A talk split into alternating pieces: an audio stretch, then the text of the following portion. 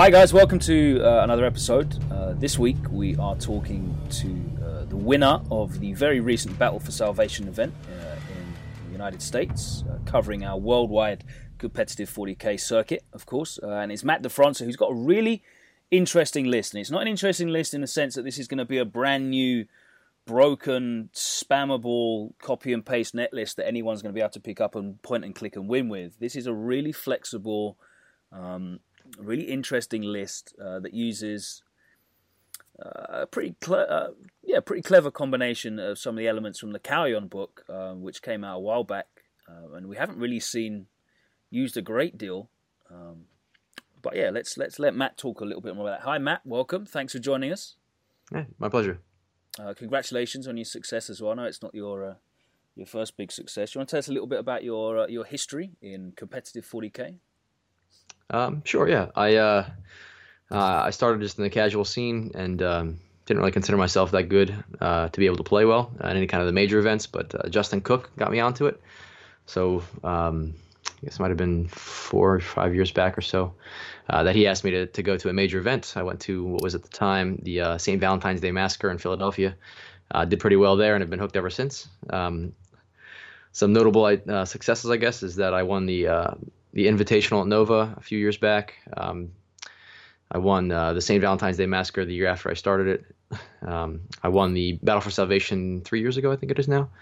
Uh, so two-time winner for that one. Um, and yeah, generally, uh, you know, top five finishes in, a lot of major events. Uh, what generally, you know, have you been using? You got a particular faction that you're fond of, are you known for, or just whatever you fancy at the time? Sure. Yeah, I've, I've played Seer Council by and large since yeah. uh, about fourth edition. So that's that was generally where I made my name. Um, and uh, the the Raven Guard have always been a love of mine, fluff wise. I think they've been they're uh, they're kind of cool in their storyline, and I know that they've always been terrible. Um, so I've been trying to make them work for a while. I actually built a list for them back in I think it was uh, fifth or sixth, uh, before battle uh, before the Demi Company was around. So I had yeah. to pay for my rhinos, uh, but I, I, enjoyed I enjoyed that as well. It's it's kind of more of a challenge list because it's not quite uh, as blatantly powerful. But I, uh, I, I enjoy the the diversity of that kind of army now. I've been having my kicks there.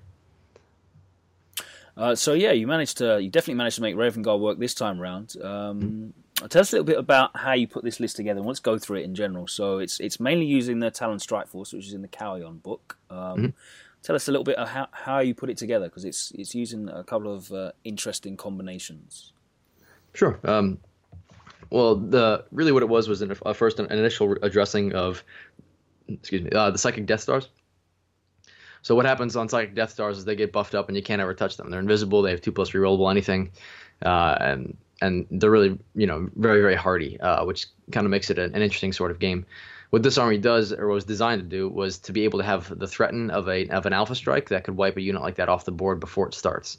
So my first iteration of it had uh, a deep striking combat squad or command squad that had uh, plasma and Inquisitor Coteaz in it, which gave me the better chance of going uh, of going first. It would stop their uh, their seize the initiative. It gave me a better chance to seize.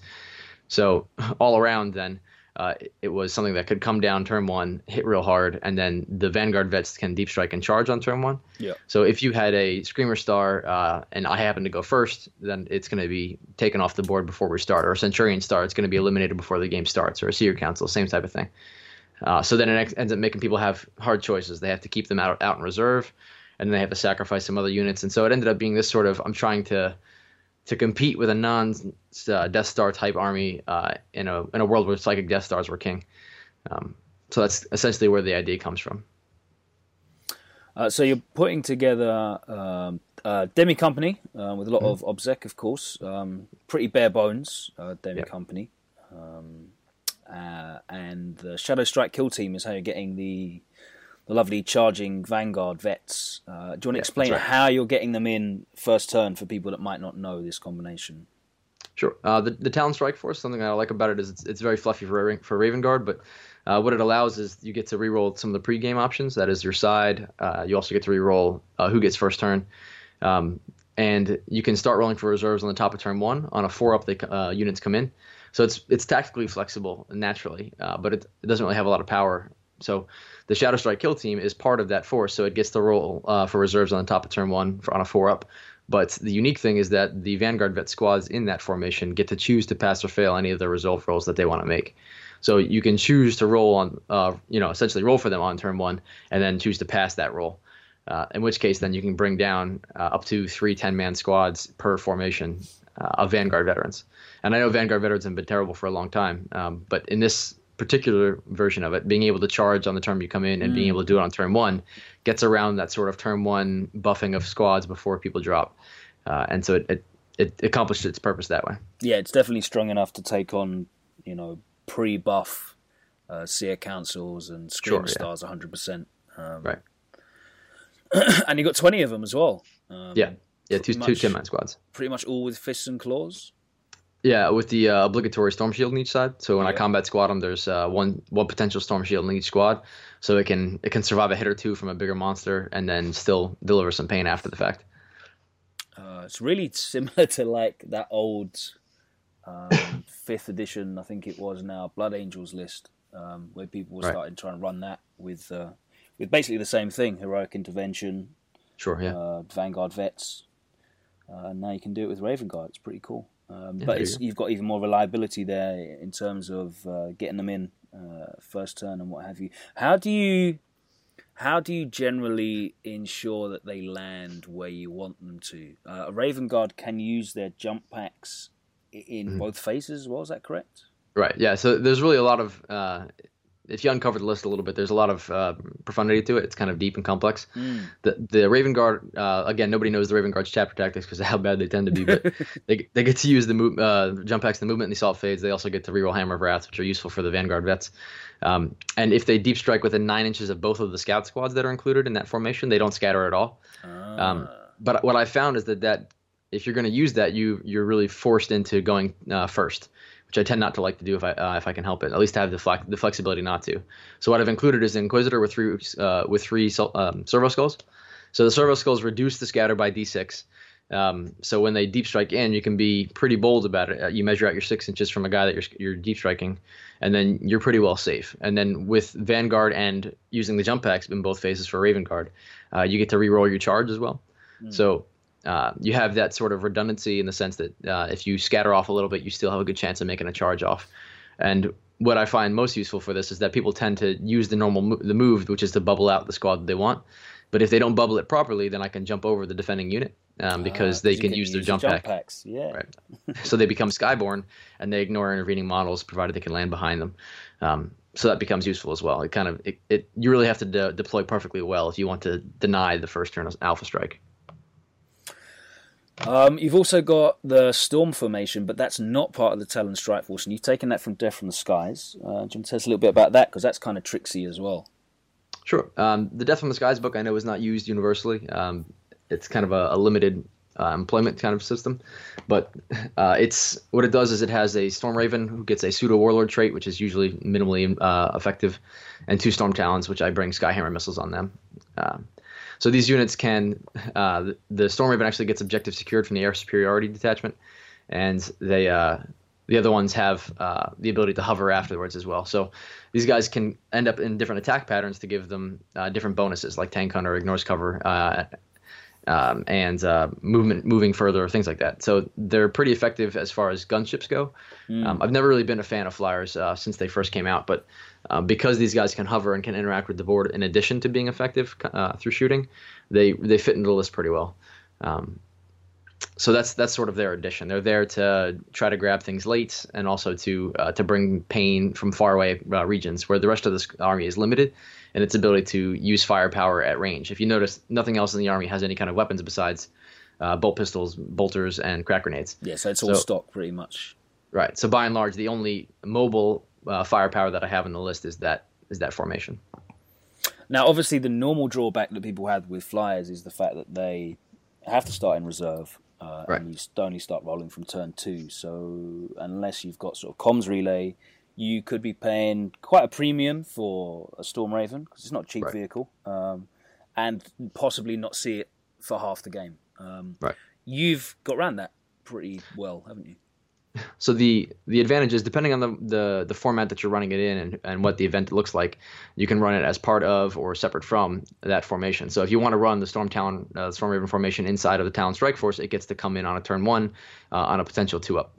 Uh, and then with air superiority, you can get plus one or plus two to that roll. So it can end up being a two plus uh, on turn one to come in. So it brings you that much more efficiency in the sense that instead of waiting for turn two, turn three for the planes to come on, uh, the Flyers can come in in the beginning of the game and be effective from the start. So you add one sixth, uh, in a sense, of their effectiveness by letting them on the table earlier. Mm. and of course, um, you've got uh, the threat of um, like interceptor as well uh, out there. Um, mm-hmm. But do they count as? They, do they don't they don't get um, stealth, do they? The vehicles. No, yeah, the Raven Guard, like we said, are very limited. They're they're considered bad for a good reason. The only yeah. units that get stealth or shrouded, rather, turn one, are units that don't come out of uh, non-vehicle units that don't come out of transports. So, okay. um, pretty much my uh, my battle demi company, provided they're not in a transport, gets that. And ironically enough, the Shadow Strike kill team does as well, because when they deep strike, provided they're not jumping out of the Storm Raven, they're shrouded turn one too, which helps with Overwatch on turn one. I get yeah. getting two and plus cover saves most well, of the time. Right. Yeah. Okay, uh, so who did you end up facing uh, in your sort of uh, on your on your victorious run? Sure, uh, I played a lot of really really nice guys, really talented players, um, and had a lot of fun with with all of them. Uh, so I, I, got nothing bad to say about the event or about the players. It was really uh, an excellent run. my first opponent was Austin Wingfield. He's the he's the gentleman from Long War. if anybody's curious, you can check out their YouTube channel, The Long War, and he he runs all of their competitive battle reports. Um, real nice fellow from down south in the U.S. Uh, and he is bringing a uh, a Renegades unit um, army list with uh, uh with the Chaos Heralds and uh, the Cyclopia Cabal. So okay. he has the sorcerer buffs. Um, he had uh, six different six wyverns, three squads of two. Um, the Renegade Command Squad with the Arc Demagogue, the Ordnance Tyrant, um, two squads of two Earthshaker cannons for the Renegade Ordnance Ordnance Battery, and he ended up having um, a Screamer Star in there as well with some pink and Nurglings for support. Cool. So that's a lot of barrage uh, and mm-hmm. a nice bit of summoning as well.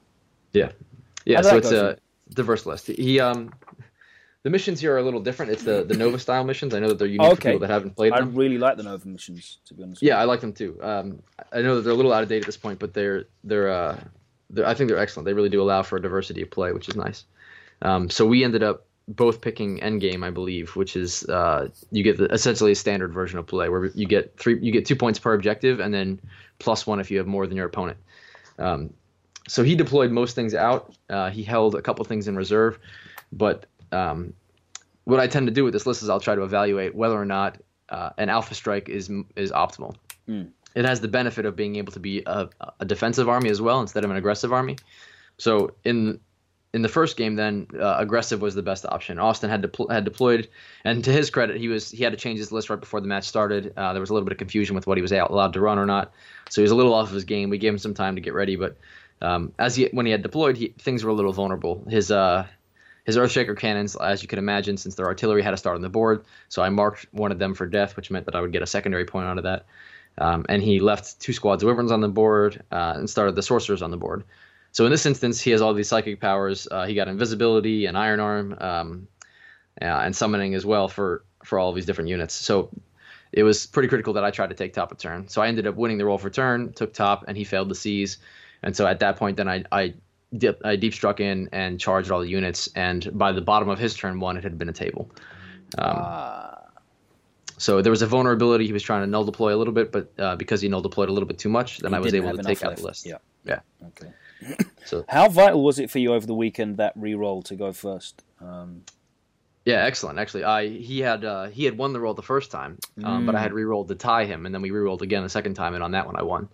So it uh, I think only in one match did I not pick, uh, and that was the fifth match against Shuckman. All the other matches I was able to pick first or second. It really does yeah. improve the odds pretty dramatically with that roll. Yeah, and obviously that flexibility is so important to this list. Um, the, yeah. the, the, ability to engage people on your terms. Um, right. Really, really important. Um, right. So that was a quick one. Mm-hmm. second match. Uh, second match was a guy named uh, Stephen Pamprine. Uh, really nice fellow as well. He's been he had been traveling around with some GTS. He's he's pretty involved in the circuit as well. Uh, he had um, the Psychic Cabal as well, uh, and um, Fate Weaver, some pink horrors, uh, the unit of Screamers as well. So he had another Screamer star in there, um, and that was his how he was running things. Um, he ended up. Uh, I gave him first turn, so he went first on that. We both took again the, the secondaries or the uh, the end game as well.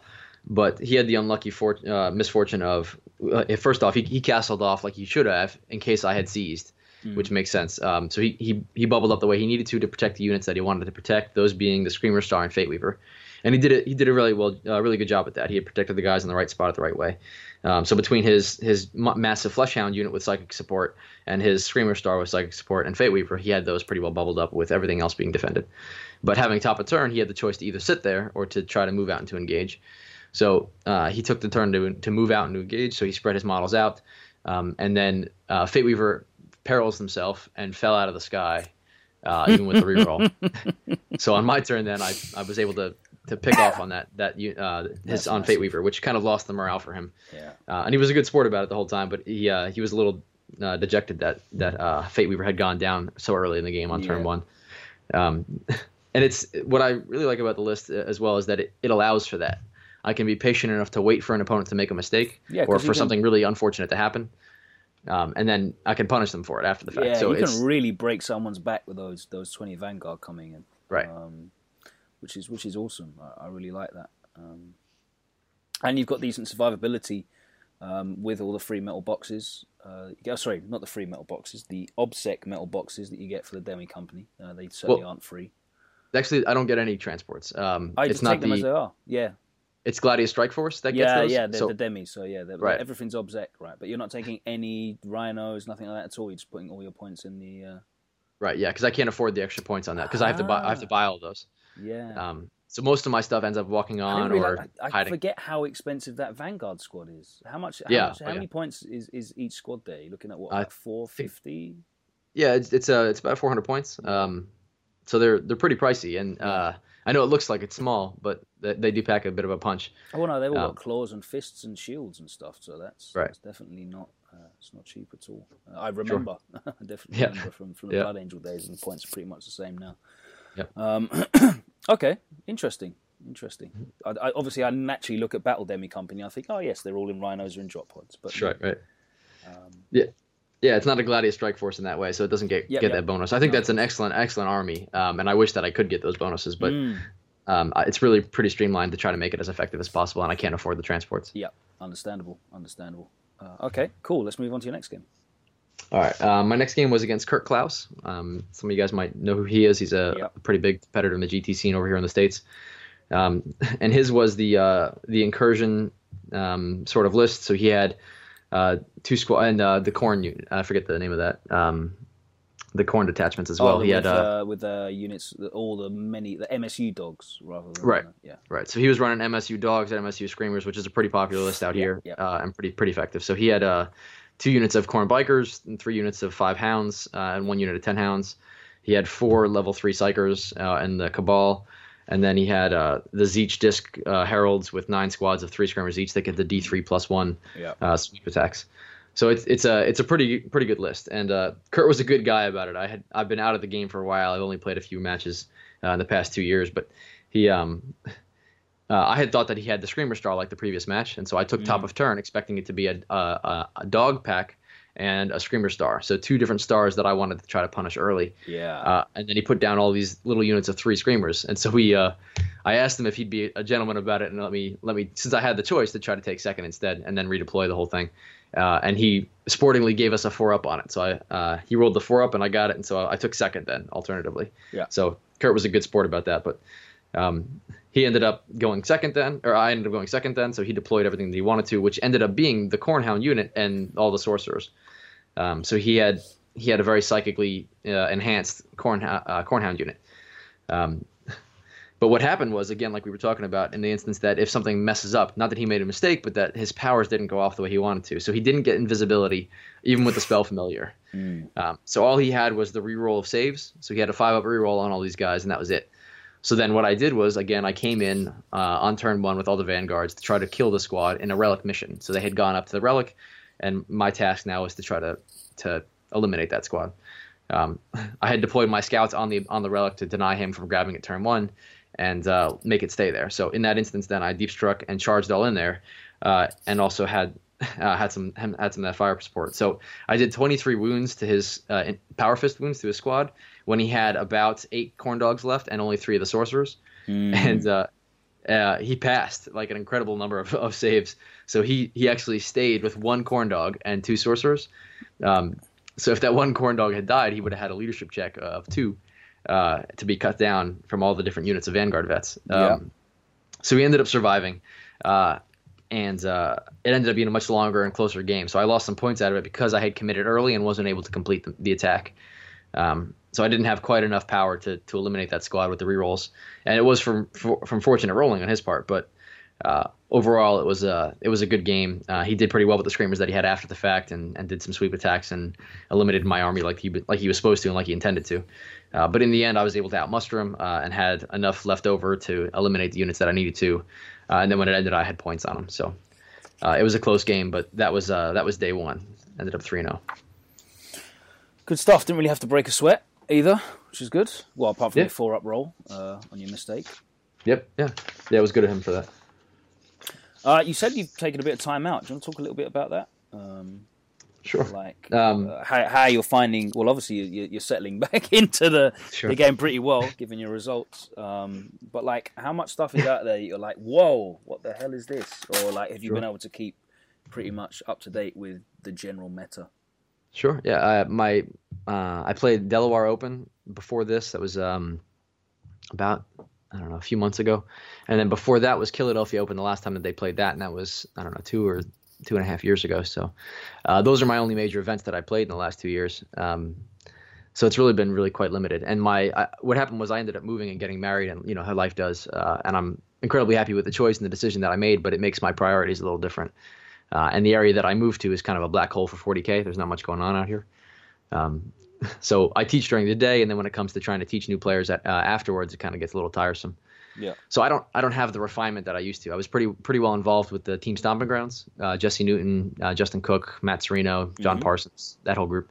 Uh, and we were we had created all the streaming streaming live events and uh, battle reports each week. So I was involved in that and was getting two to three games a week. And uh, if I had uh, if I had trouble with a list or you know some one of the guys had a rules question, we would all kind of hammer it out together, and it was a really refined sort of system. Yeah, like a team, and, basically a team, right? Um, yeah, well, we we were a team, we traveled together, we housed yeah. together, uh, we competed together, jerseys, all that stuff, uh, and it was really a very healthy thing for the game in the sense that we could, we were really refined as players, uh, and I I find that missing. I have to do all the theory in my head now, and uh, there's only so much you you can do in your own head before physical real application happens.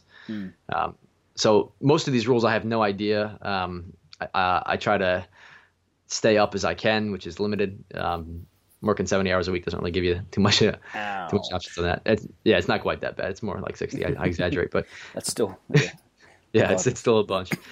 Um, so I try to keep up on it, but all these supplements that come out, I don't hear about them. Like I had a uh, somebody afterwards was sending me a message after BFS, and they wanted to know uh, if I liked this better than the the new Blood Angel formations. Um, and I had no idea what he was talking about. Um, so I had to go online and try to find the you know the the formation types they had and what the book was in, and that there was a new book altogether. And there yeah. apparently there was this complement Blood Angel uh, Chaos uh, supplement that I wasn't even aware existed. So um, it, yeah, it's a little hard to stay on top of things. I try to to do what I can, but um, by and large, it's it's pretty well limited. Uh, I get the after effects rather than being ahead of the game anymore. Mm. And obviously, if you're not playing as much as you were, that that after effect is a lot more delayed than it would be. Um, yeah, sure. Because you know, especially when you're doing like the live stream and stuff, you want to test out the new hotness and right. see what's going on, uh, see how it holds up, uh, test your your current list against it, whether you need to tweak it, all that sort of stuff. Obviously, working so much and, and being far away from that, you don't get that anymore. So yeah, right. it, it, must be difficult for you. Do you stay in touch with the guys still, chat on like online and, and that sort of stuff on the phone about things, or is it just literally? Just yeah, we.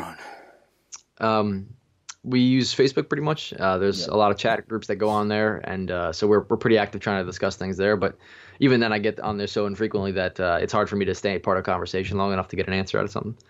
um, um, so yeah, I, I, try to keep up with it as much as I can. Those guys are still very active, uh, and they they compete there as well. Justin Cook was involved in that tournament, so was John Parsons. Um, so the group is still around, and uh, I, I, feel like uh, whereas in the past I used to be kind of um, one of the guys that you would ask questions of, and now I'm one of the guys that's asking the questions. um, so uh, how does this new unit work? Uh, what, what, are the special rules? What, what's it good against? Or uh, did you see what happened in the last tournament and uh, who was running what? And I'm, I'm the guy asking all the questions now instead of providing the answers. Um, so uh, yeah, I'm a little behind yet. That's that's still a resource for me, which I, I really do appreciate my friends for that because there's no way that I could even uh, get the summaries otherwise.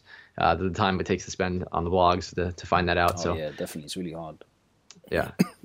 so it's a good resource despite the fact that it's not uh, I don't have the time to invest anymore. It helps me stay as, as sharp as I can be. I mean, I'm really rusty at this point, but uh, it helps with oh, that. clearly, clearly. Three, yeah. three and zero oh in the first day. Um, yeah. Uh, so yeah, let's get into day two. Um, okay. Is it a six round tournament, by the way? Yeah, six round. Okay, cool, cool.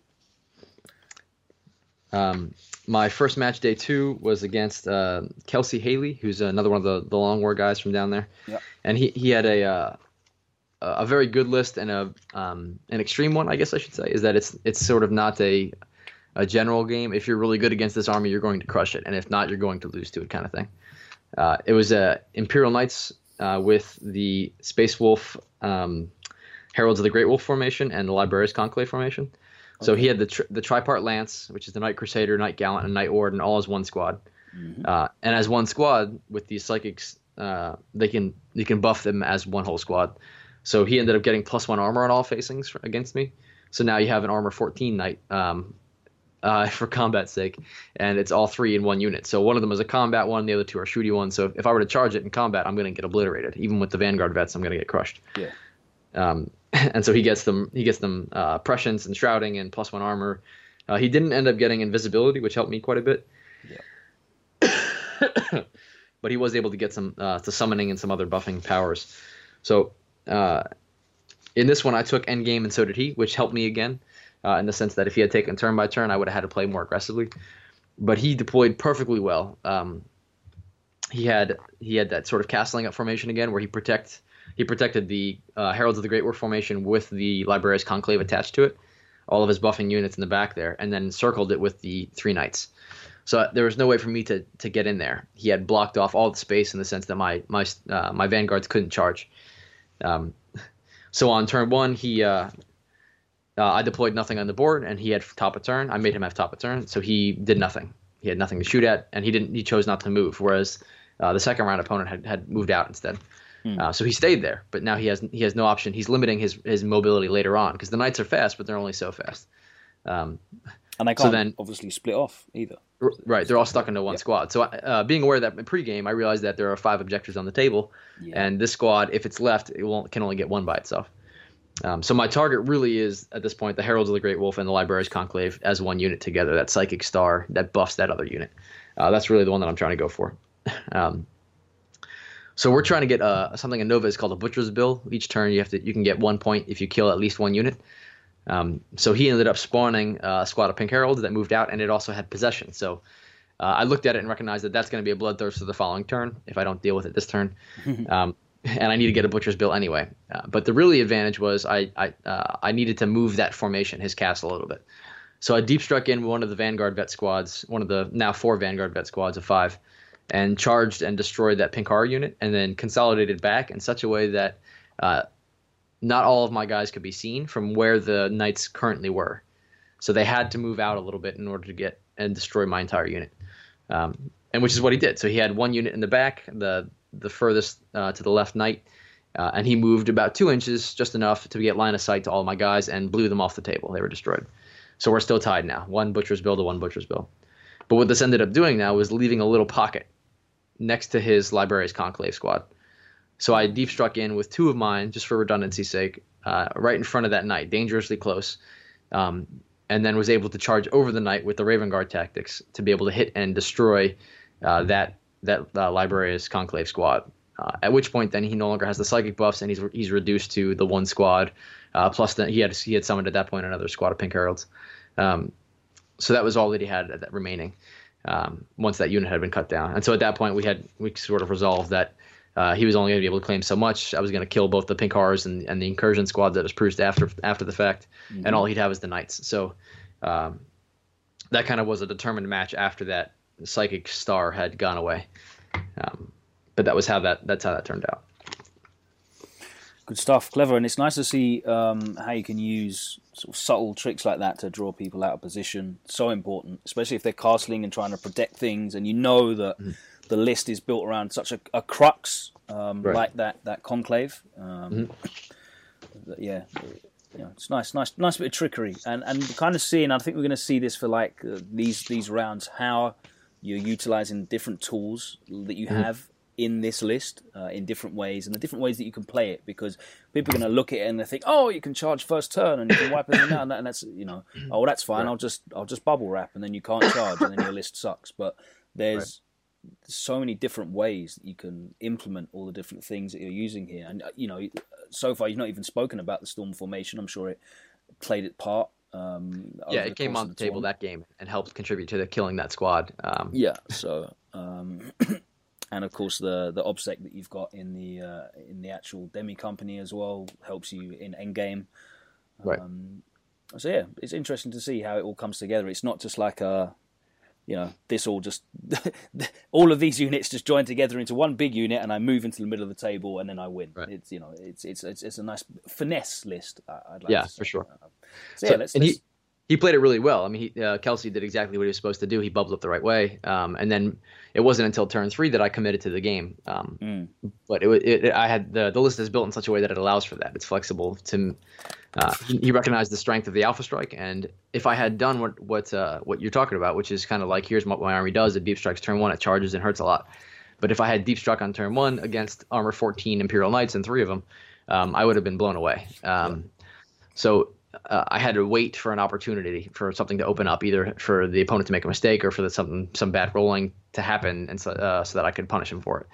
Um, so that's it, it, it. allows for that. It's kind of fast enough but slow enough in the sense that I can choose to fail my reserve rolls until it's time. So let's move on to uh, fifth round. You must be you on table one now still.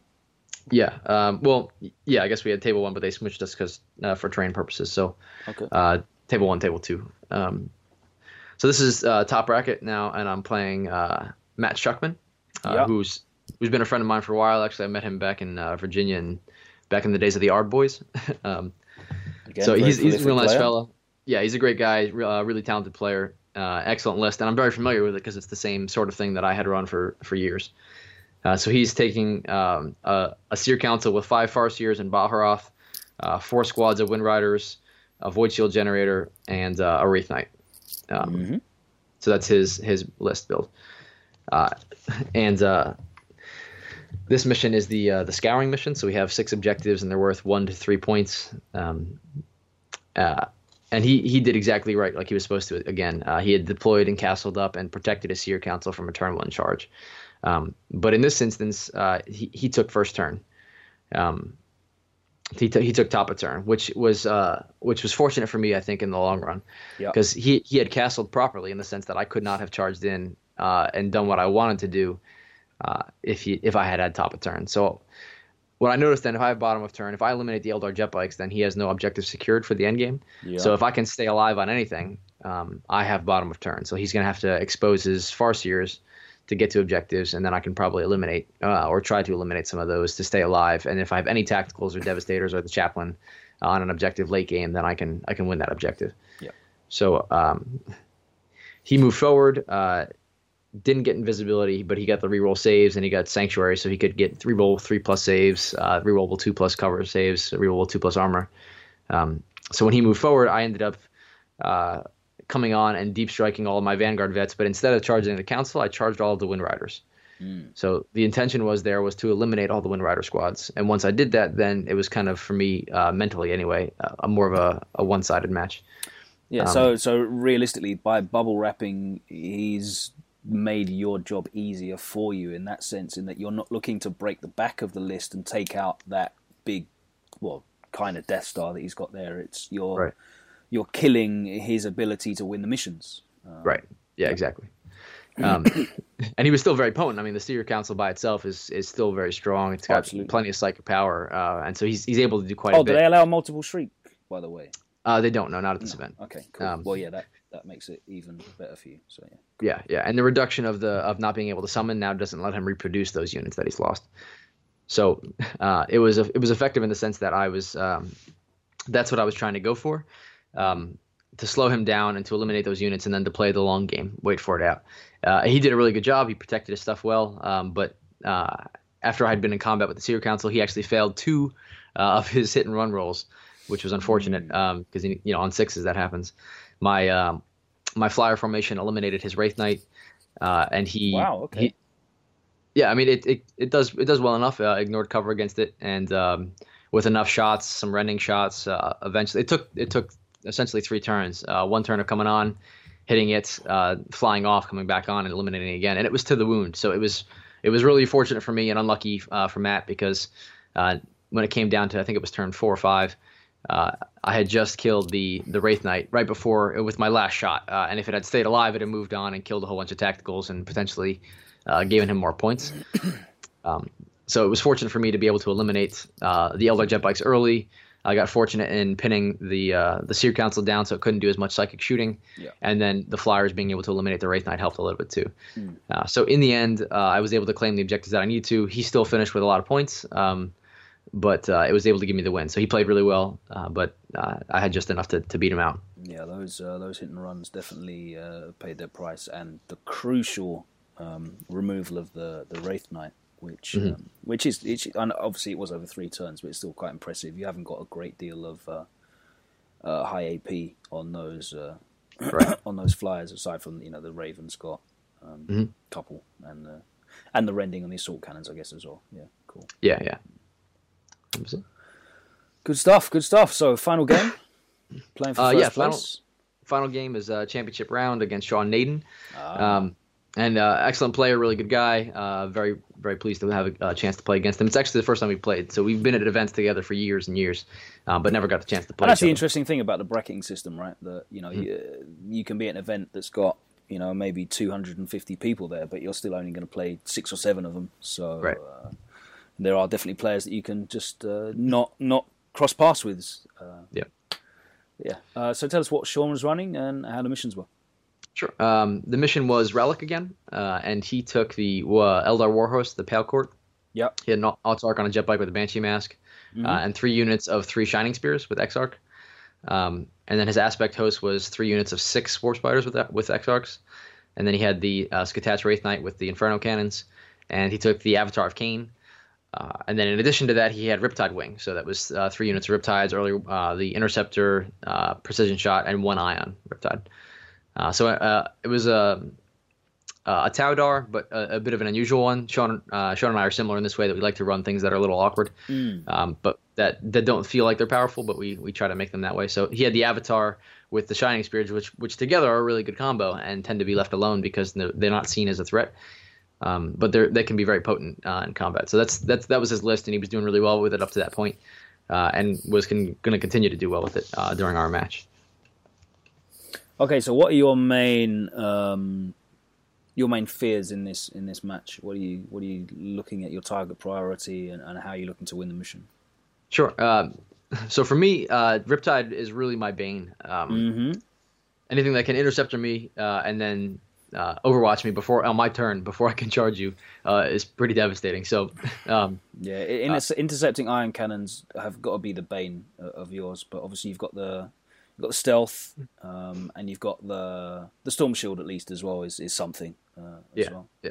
And it's uh, it's shrouded turn one. So on turn one, I get a two plus cover save if I'm deep striking into ruins. So I still have the option to get a two plus cover save against most of the, the shots except for smart missile systems, uh, and then charging into Or them is still an option. the well. um, is it the drone network where they've got the intercepting uh, Drones, yeah. marker lights? Yeah, marker drones. Yeah. Right. Not fun. So like uh, Andrew Gonyo's list, the captain of Team America, he he has a similar list for that. He has the he has the intercepting drones plus a Riptide wing. Yeah. Uh, and that's that's very difficult for my list to, to even consider. Um, so the hard part for me was normally what happens is I can deep strike the Riptide squad and I have just enough to survive that I kill them either outright or due to cut down leadership checks, and that's kind of how I try to play it. Yeah. But the, the problem at this point now is then I'm going to be facing ten shining spears. Um, which will charge and obliterate my entire all whatever's left over. And at that point, the game is done, right? I can't, I can't, I have no threat. I have no, no, uh, Yeah, no way to punish him. literally half your army gone. Right. So that that's that's going to be the end of the game. Um, so I know this, and so what I ended up doing was I took second turn, uh, and played the utterly defensive, passive sort of style. uh, he starts out, uh, deploys in a, in a way that's that would be very challenging for me to, to deep strike and punish him without having some sort of very serious retribution, uh, and then I deploy nothing. Um, so he has nothing to shoot at. But his secondaries he took was first strike. Um, well, one of them was was first strike, which is you have to kill a unit in the first turn. Yeah. So uh, automatically uh, he's lost two points on that. Uh, and one of my secondaries was kill all of the troops, which he has none. So automatically I have two points on that. So it's kind of a four point swing before the game begins, just based off of deployment. Um, so his turn one, he moves up a little bit, tries to get position, grabs the relic, and situates himself in a piece of terrain that's like an N, uh, where the walls are are taller than the avatar. So all of his Okay. units, his all of his shining spears, his warp spiders, and his avatar are hanging out in one of the sides of the N, uh, such that if my my units come on, they're not really going to be able to see much to be able to fire at them. Um, so he's defending himself really well, uh, and there's no way that I can get charges or do anything else like that. Um, so I walk on one unit of tacticals just so that I'm not tabled. Uh, and they walk on out of line of sight of the Riptide so they can't get Overwatch or they can't get intercepted, and then hide behind a hill. So then on his turn, his turn two, again he has nothing to fire at because he can't see anything. So for his first two turns, he wasn't able to do anything, uh, and he held formation. He didn't he didn't change. Uh, he moved the Riptides up a little bit.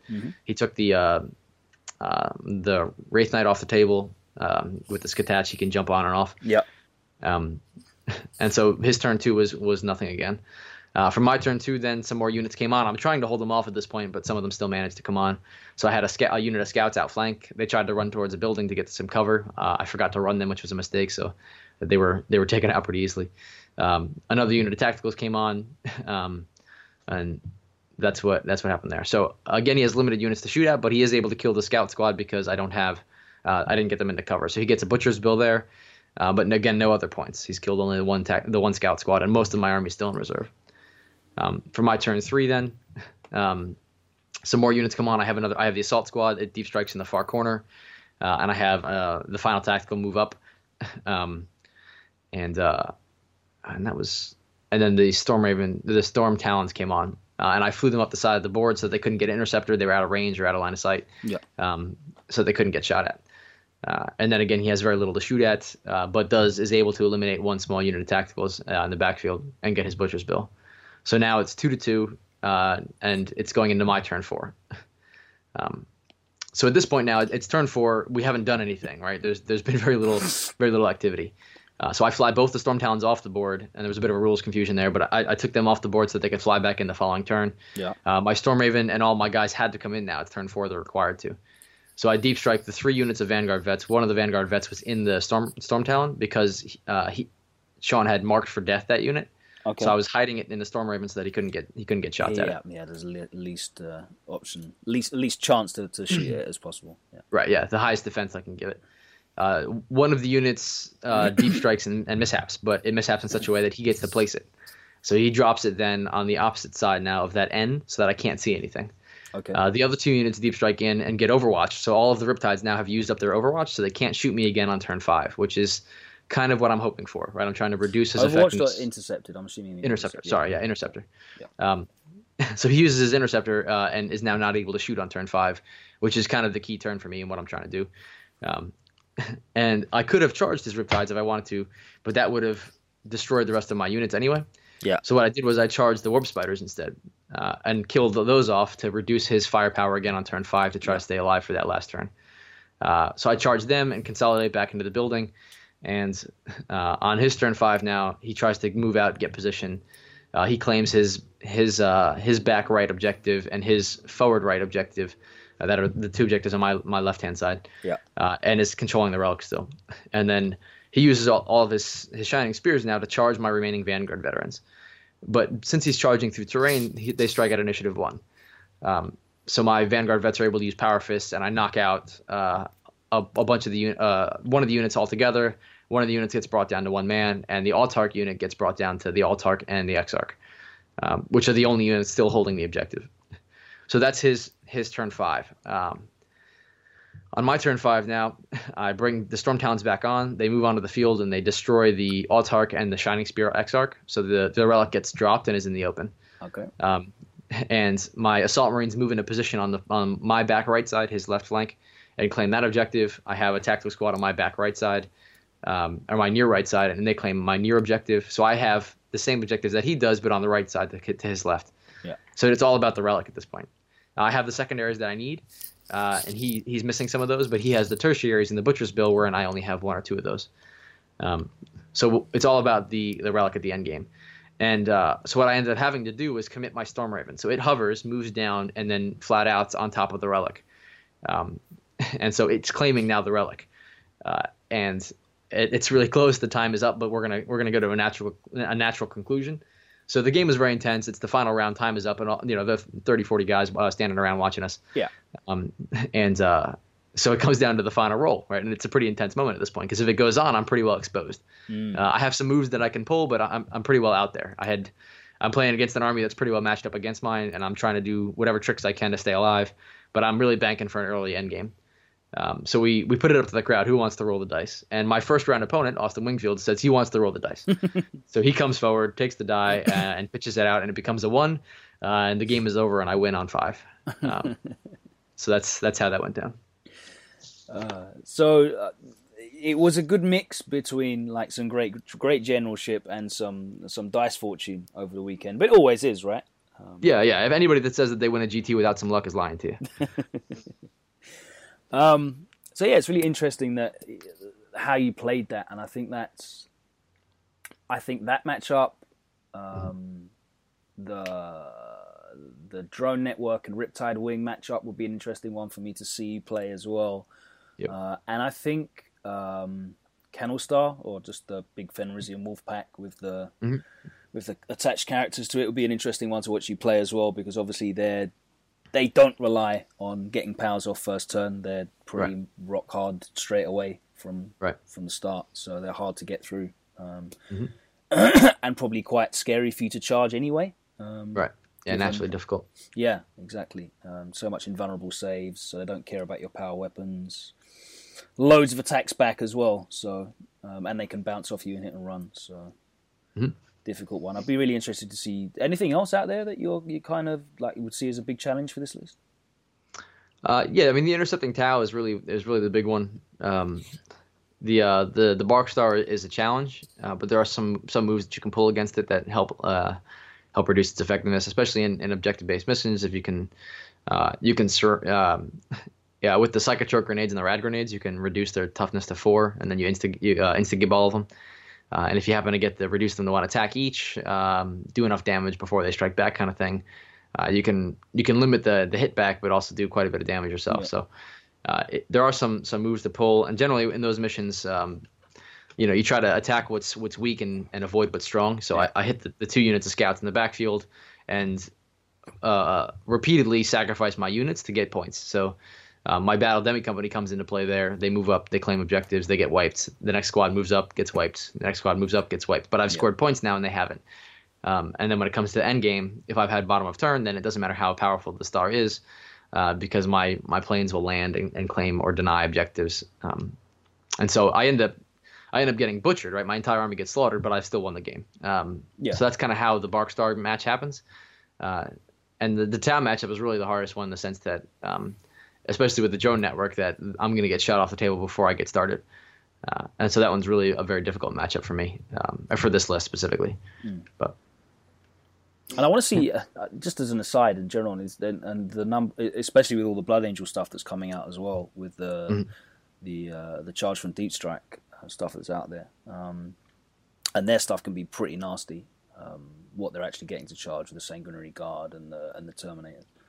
Um, I would like to see more like Kroot bubble wrap, kind of like fifth edition style um, list as well for them because mm-hmm. I think I think Kroot are, are, really good for that, and of course their troops. They get they can they can put them in a CAD, so you can still get your bunker and pop your Culexus out for the uh, Right. for the Death Star lists as well.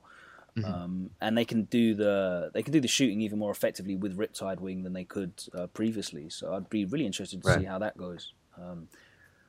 Because kind of you can't. I mean, with with the stubborn um, with the stubborn crew from the ethereal, you kind of Mm-hmm. you're kind of sort of like just wading through wading through bodies uh, until you Right. get the opportunity to get there. Um, be interesting to see how that one goes. Mhm. Yep. Uh, so what's next for you, sir?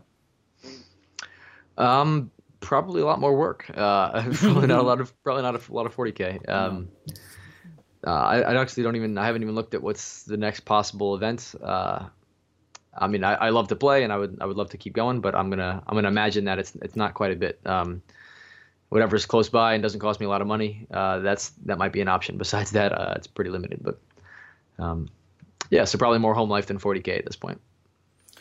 Okie dokie. Well, um, you seem to be balancing both pretty well um, so far with with the results.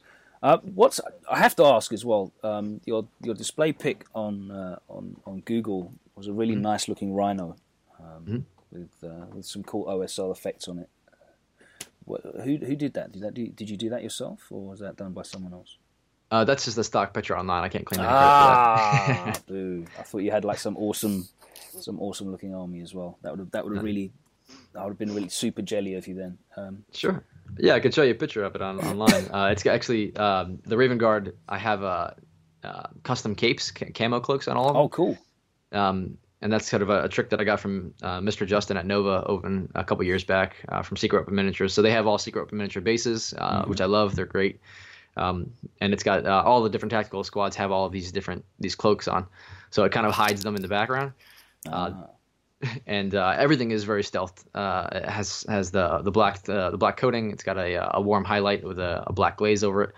Um, and so what I was trying to get done before the uh, the event started actually was this sort of a themed display board, uh, which I had set up except for a tea light. Um, so my Inquisitor has a torch, and everything else in the army is fairly dark, right? It's that sort of shadowed uh, shadowed look that the Raven Guard have for fluff reasons. Yeah. So what what the plan was was to have these two ruined buildings, uh, since my whole army is based out of, off of the ruins, and hide all the Raven Guard in there, and then have the Inquisitor by himself with a torch in the middle, with a little tea light behind him, and then put a put a box over top such that it, it looks like you only see the Raven Guard in the shadows with the little flickers. Yeah. Um, and so that was going to be the uh, the general motif. I couldn't find the uh, functioning tea light in time, uh, so it ended up just being more of a, a, blanket display board. But uh, if you go on Battle Battle for Salvation's uh, Facebook page, um, you can find uh, a picture of all the different lists, uh, and mine is thrown up there as well. So Yeah, yeah, I try get- to I try you- to do some time in it, but When you get that board finished, make sure you let us know. Definitely, Yeah, sure. definitely post it on the Facebook page. Be cool to see. yeah, we'll do. Uh, thank you very much for taking the time out uh, to talk to us. You're clearly a very busy man, so I really appreciate it. Um, Yeah, my pleasure. oh, it's great, great to talk to you, and really, really happy that a list like this did so well. Um, and Thank- hopefully, uh, it encourages people to try. You, you know, even even Sean. We spoke to Sean um, when he took his list, Lictor list, Lictor Shame uh, Yeah. previously, um, and that was really inspiring as well because he definitely put that list together just in terms of sh- stuff that he just liked to use. Yeah. Um, Yeah, very very impressive impressive list, impressive player uh, all around. Um, so it's nice to see people being able to take stuff that they want to take uh, and make it work, rather than taking stuff that they feel they're forced to take, um, Right. And, and making it work in the meta. So yeah, good stuff again. Congratulations, and um, Thank you very I'm, much. I'm really happy that that I'm talking to someone who used a really interesting and innovative list rather than someone else that was running Taudar or uh, Space Wolves and Dark Angels. So Sure. yeah, Yeah, thanks, Alex. Appreciate it. no problem. Thank you. Great talking to you.